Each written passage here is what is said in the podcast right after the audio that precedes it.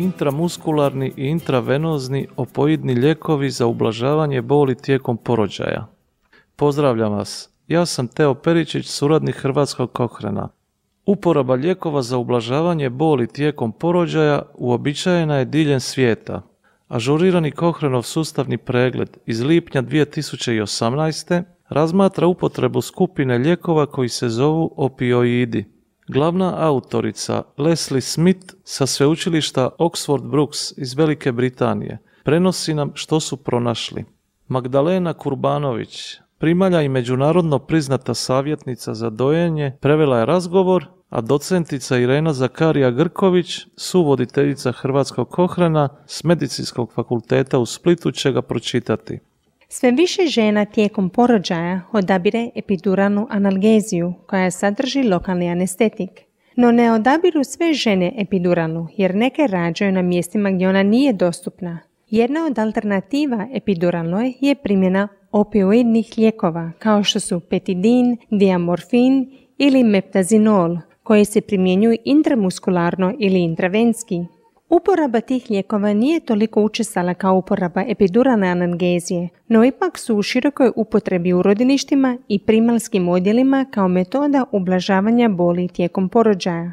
Ovaj susadni pregled napravljen je da bi zadovoljio potrebu za najnovijim informacijama o njihovoj učinkovitosti. Poznato je da opioidi pružaju vrlo učinkovito ublažavanje boli različitih uzroka, kao što je primjerice bol nakon operacije, no mogu uzrokovati nuspojave poput mučnine i povraćanja te pospanost. Prilikom uporabe opioida u trudnica treba dodatno uzeti u obzir i činjenicu da oni prelaze posteljicu, što može dovesti do neželjenih učinaka na dijete. Stoga, Unatoč njihovoj učestaloj primjeni i dalje ostaje nejasno koliko su učinkoviti za ublažavanje bolova tijekom porođaja, koji od njih pruža najbolji učinak u ublažavanju bolova, te koji su neželjeni učinci za majko i dijete. Da bismo to procijenili, istražili smo različite vrste i doze opioidnih lijekova koji se primjenjuju intramuskularno i intravenozno.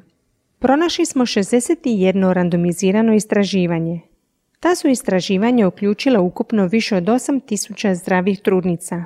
Nažalost, unatoč velikoj količini dokaza, samo nekoliko istraživanja je uspoređivalo isti lijek s kontrolnom skupinom, te smo stoga suočeni s usporedbom ukupno 34 različita lijeka. Mnoge usporedbe temeljile su se samo na rezultatima jednog istraživanja, što je ozbiljno ograničilo mogućnost donošenja čvrstih zaključaka. Sljedeća poteškoća je bila činjenica da su istraživanja uglavnom bila niske kvalitete zbog razmjerno male veličine uzorka, subjektivne procjene ishoda zbog uporabe mjera nepouzdane valjanosti i pouzdanosti te nedostatka dvostrukog zacepljenja istraživača i sudionica.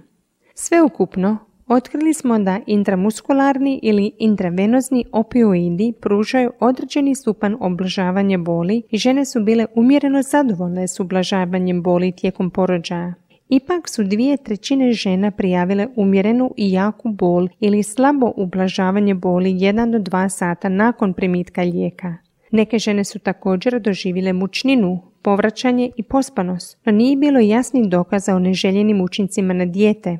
Isto tako nije bilo moguće utvrditi je li jedan lijek učinkovitiji od drugog i to zbog nedostatka potrebitih dokaza o usporedbi. I to zbog nedostatka potrebnih dokaza o usporedbi.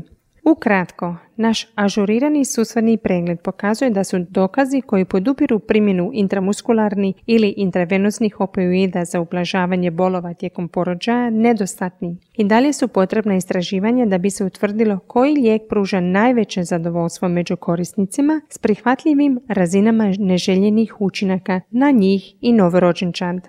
Ako želite pročitati cjelovitu verziju ovog pregleda i potražiti daljna ažuriranja kad nova istraživanja postanu dostupna, možete ih pronaći online na stranici cochranlibrary.com. Samo otiđite na mrežne stranice i upišite u tražilicu izraz opioidi tijekom porođaja